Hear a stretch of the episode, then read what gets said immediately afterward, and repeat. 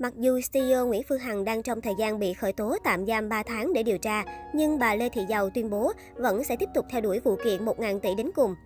Liên quan đến vụ việc bà Nguyễn Phương Hằng, tổng giám đốc công ty Đại Nam bị công an thành phố Hồ Chí Minh khởi tố bắt tạm giam về tội lợi dụng các quyền tự do dân chủ, xâm phạm lợi ích của nhà nước, quyền và lợi ích hợp pháp của tổ chức cá nhân theo điều 331 Bộ luật hình sự 2015, sửa đổi bổ sung năm 2017.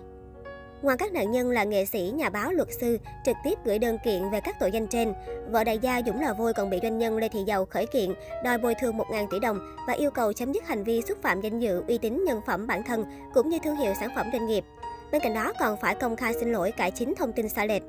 Trước những yêu cầu từ bà Lê Thị Dầu, CEO Phương Hằng mỉa mai sẽ gửi 1.000 chiếc lá mít chứ không hề bồi thường một đồng bạc nào.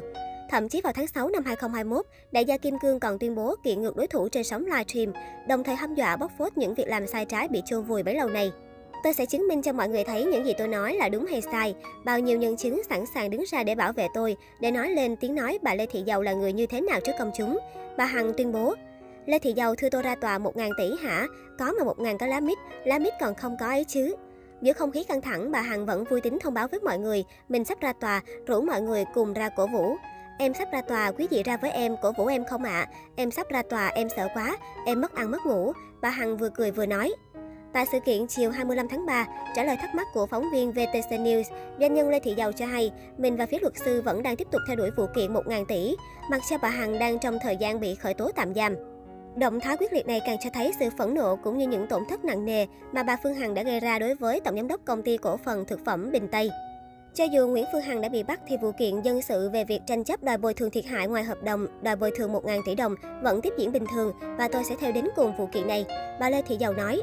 Trong đơn thư kiện ngày 17 tháng 5 năm 2021, bà Giàu bức xúc cho rằng bà Phương Hằng đã xúc phạm danh dự uy tín của bà khi bị đặt vu khống bà, ép bức sư Bửu Chánh, trụ trì chùa Phước Sơn trả lại tiền và xe cho bà Hằng thùng tiền công đức của chùa do bà giàu quản lý. Bà giàu là doanh nhân siêu lừa đảo, hung dữ, mua tượng Phật và hoa không trả tiền. Đồng thời bà cũng yêu cầu tòa án buộc bà Nguyễn Phương Hằng bồi thường tổn thất vật chất và tinh thần cho bà với số tiền 1.000 tỷ đồng. Trao đổi với báo chí, bà Lê Thị Giàu cho biết sẽ quyết tâm theo đuổi vụ kiện tới cùng, đồng thời khẳng định có đủ căn cứ để đòi số tiền bồi thường 1.000 tỷ đồng cho những tổn thất mà bà và công ty của mình phải gánh chịu. Năm nay tôi đã hơn 60 tuổi rồi mà bà ta có những lời lẽ xúc phạm danh dự uy tín của tôi. Việc bà Hằng livestream có những lời chửi bới xúc phạm, hạ nhục người khác gây ảnh hưởng rất lớn tới xã hội, thậm chí có triệt đường sống của họ. Bà Giàu chia sẻ. Bà Lê Thị Dâu sinh năm 1959, bà là một doanh nhân có tiếng ở Việt Nam. Ngoài sở hữu chức vị Chủ tịch Hội đồng Quản trị Công ty Cổ phần Thực phẩm Bình Tây, bà còn là Phó Chủ tịch Hội hữu nghị Việt Nam Campuchia. Được biết, Lê Thị Giàu cũng là người thường xuyên làm việc thiện nguyện. Vào tháng 5 năm 2018, doanh nhân Lê Thị Giàu vướng phải lùm xùm liên quan đến lừa đảo đất đai. Gần 60 doanh nghiệp, cụm công nghiệp ở Phước Tân do bà Lê Thị Giàu làm chủ đã bị các lực lượng chức năng tiến hành cưỡng chế và tháo dỡ hàng loạt nhà xưởng. Nguyên nhân là do những xưởng này không đủ tiêu chuẩn thành lập cụm công nghiệp tự quản và trái quy hoạch của Thủ tướng Chính phủ quy định.